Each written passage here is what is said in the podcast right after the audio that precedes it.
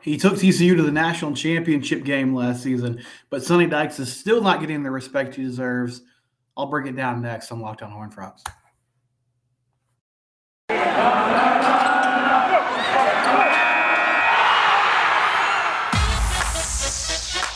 You are Locked On Horned Frogs, your daily podcast on the TCU Horned Frogs, part of the Locked On Podcast Network. Your team every day.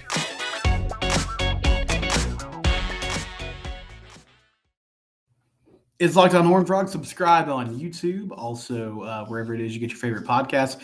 Sonny Dykes is a top 10 coach in college football. He is one of the 10 best coaches in college football. Why am I talking about that today? So, we are in the middle of list season. What I mean by that is we're in the portion of the off off season where content creators like myself, I'm not saying this in a disparaging way, I understand, or a lot of these websites, 247 Sports, Athlon Sports, other websites, they're creating lists. They're putting together, you know, top 10 impact transfers for the upcoming 2023 football season, top 15 freshmen for the upcoming football season.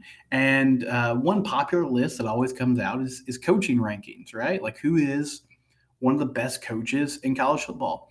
And I'll say this, I didn't I didn't get a chance to look and see where Sonny Dykes was last year on this list, or if he even was on the list. Um, 247, they ranked the top 35, weird number, top 35 coaches in college football. And at number 12 comes in Sonny Dykes. And they had a nice little blurb here for a team that was unranked in the preseason and got one win away from the national championship. Dykes was well deserving of the National Coach of the Year honors um, that he got with the Horned Frogs. And he goes on to say some other good things about Sonny. And you might think number 12 given where I guess the respect level for a guy like Sonny Dykes was before the start of last season, that's a big jump, and it is. And my initial thought was, wow, that's really good. He's above some huge names. He's actually above Jimbo Fisher, who comes in at 14, He was won a national title. And I know A&M had a bad season last year, but he's also done some good things there. He's ahead of Lane Kiffin at number 13, who has done a really good job at Ole Miss and had a nice turnaround at FAU as well. But then I saw some of the names that were ahead of Coach Dykes. And I thought to myself, man, this is still a guy who doesn't get the respect he deserves. And I was one of those people that when TCU hired him, I will admit it, I was wrong about this. I thought it was a good hire. I thought it made sense. I didn't think it was a home run hire. I didn't necessarily think that he was somebody who was going to make a huge turnaround in year one. I felt like he was someone that could get TCU with a bowl eligibility, could improve that offense. But the job that he did, I don't think people really understand the turnaround that he made. I know you listeners and viewers do because you followed this team up close and personally. To go from five and seven in 2022, a team that was not competitive, they got blown out by Kansas State, got blown out at home by West Virginia. Really, aside from that upset of Baylor, lost all the games that they were expected to lose and lost those games by significant margins. Got run out of the field by Oklahoma. The list goes on. Got beat by Oklahoma State by like 55 points. And to turn it around, go 12 and 0 in the regular season, and then win a playoff game. That's a huge deal. Win a playoff game. Not a lot of coaches have done that. Not a lot of teams have done that. It's the type of thing TCU shouldn't be able to do with the talent level they have on that roster. Yeah, they brought in some transfers, and I think those transfers ended up being really good players for them. Guys like Johnny Hodges, Alan Ali, Mark Perry, Josh Newton. But all those players were pretty underrated coming out of the portal. He transformed Max Duggan from a mediocre Power Five quarterback to a guy who's probably going to get drafted this year and was a Heisman finalist. So, who are some of the names that are above him that I'm upset about? So, first off, James Franklin at number 11. Now, James Franklin has a really good win percentage 102 and 51 six and five in bowl games. Um, has done a really good job at Penn State before that. Did a serviceable job at Vandy. Had Vandy a couple seasons where they were nine and four, which is unheard of for the Commodores. But I mean, in the big bowl games he's been in, he won a Rose Bowl in 2022. He's also lost a Rose Bowl. Penn State has never won a conference title. Obviously, didn't win a conference title at Vandy. A really good coach but I would not put him above Sonny Dykes. I, I think Sonny is getting hurt for the fact that he was he was 25 and 17 at SMU, which that record doesn't sound super impressive, but he was at SMU for four years, and those four years they were 25 and 17. The four years before he was there, they were 15 and 34. And yeah, Chad Morris kind of started that turnaround. They had a year where they went to a bowl game. He got that offense working. But then Chad Morris goes to Arkansas and completely flames out. And Sonny kept it rolling at SMU, which is something that post death penalty, nobody has done. He turned that program around in a big way. He also did a really nice job at Louisiana Tech had a team that was nine and three his last season there. He went to Cal and that didn't go well. But aside from the one and eleven season that he had to start, you know, the next year he goes five and seven. He goes eight and five at Cal in 2015, five and seven again, and then both sides kind of decide to mutually part ways. But he still produced an NFL quarterback in Jared Goff. He's done a really good job with QBs everywhere he's been. He's had guys like Shane Buechele and Tanner Mordecai who've had really good careers at the G5 level. He did a great job with Max Duggan and the Big 12 last season. Um, the next on the list, other than uh, James Franklin, Josh Heupel. Josh Heupel, really good job at Tennessee. Did a fantastic job there. You know, was seven and six his first year. Last year they were eleven and two. Um, if not for a meltdown against South Carolina, they're probably in the college football playoff. They beat Alabama last season at UCF, he had teams that went 10 and 3 and 6 and 4. Did an impressive job there, following up on what Scott Frost had done. But Josh Heupel has not won a playoff game. Josh Heupel has not been in college football as long as Sonny Dykes. He has not necessarily had turnarounds at multiple programs. He inherited a really good situation at UCF, and he did a good job keeping that going. But he's had he, you know, he stepped in at Tennessee in a place that was starving to win, has amazing resources Sonny Dykes got TCU to a national title game. That's an amazing accomplishment. Luke Fickell at number nine.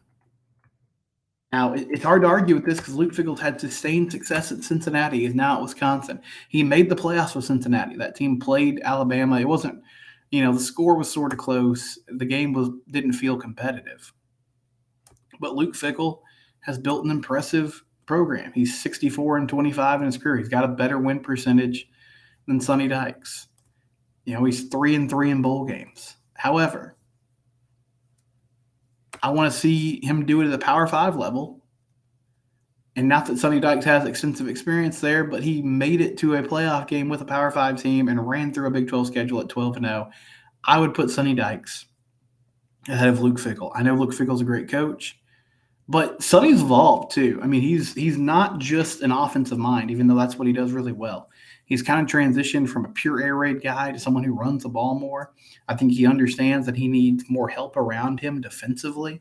So he's brought in guys like Joe Gillespie, with defensive coordinator here at TCU. He's a really good CEO that puts talented people in a position to succeed. Sonny Dykes is a top 10 coach in, in college football. Now, you look at the top five in this list, and there's really no arguing it. Kirby Smart at one, Nick Saban at two, Now, Jim Harbaugh at three is intriguing. I think Jim's done a really good job, but he still hasn't, you know, broken through and won a huge game for the Wolverines as far as a playoff or a big bowl game. Dabo Swinney at four has won multiple national championships. You get it. Brian Kelly at five, long sustained success. Ryan Day at six has done a really good job at Ohio State. But I would slot Sonny Dykes in there, probably at number at number nine or number eight. Kyle Whittingham is at number eight. And I think the job, he obviously, Kyle hasn't won a game as big as Sonny has winning the playoff game, but the sustained success that Kyle Whittingham has had at Utah is super impressive. But Sonny Dykes is a top 10 coach in college football. And the rankings in these lists might not reflect it, but it's the truth. He's still an underrated coach. I don't think people really understand how good he is at what he does and the job he did in turning around a TCU program um, that looked like it was in a, a, pretty significant rebuild. He was able to flip it in one year. Now you have to sustain that. It'll be intriguing to see what he does this season with the Horned Frogs, and obviously we'll be watching closely. But I was just, I was, you know, I got fired up. I was like, man, Sonny Dykes is still not getting all the love and respect he deserves. He is a top 10 coach in the country. And uh, yeah, I think if he puts together another good season at TCU, then lists like this will start to reflect that. When we come back, Eddie Lampkin has hit the transfer portal. He officially, it looks like, will not be in a TCU uniform anymore. Before we do that, though, I do want to talk about FanDuel. FanDuel is uh, the official betting partner of the NBA. You can bet on NBA games. If you're a Mavericks fan like me, I'm sorry. Um, but you know they played they played the Grizz last night. Desmond Bane had a really good game, former TCU product. He was fantastic. But if you know if you're sitting there and you're like, man, no Luka, no Kyrie, the Grizzlies were definitely going to cover. You should have got on FanDuel and tried their no sweat first bet deal. You can put as little as five dollars down on a wager and get up to a thousand dollars and bonus bets. NCAA tournaments coming up. There's going to be plenty of opportunities to put some money down. You can do money lines. You can do same game parlays, uh, all kinds of prop bets. FanDuel, it's where the game starts. Get involved today. You can go to fanduel.com slash lockdown. Again, that's fanduel.com slash locked on. Take advantage of that no sweat first bet. Do it today. FanDuel, proud sponsor of the Locked On Network. So we've been following this story closely over the past few weeks. TCU basketball is getting prepared to take on the winner of that um, Arizona State Nevada game that will take place on Wednesday, and the Frogs will get the winner of that game on Friday night, late Friday night, in the first round of the West Region. But um, Eddie Lampkin stepped away from the team right before the Big 12 tournament and uh, cited some mental health issues. Also made some allegations on the way out about the treatment uh, that he received from the coaching staff, specifically Jamie Dixon. Well, Eddie has officially hit the transfer portal. Portal opened yesterday for basketball players.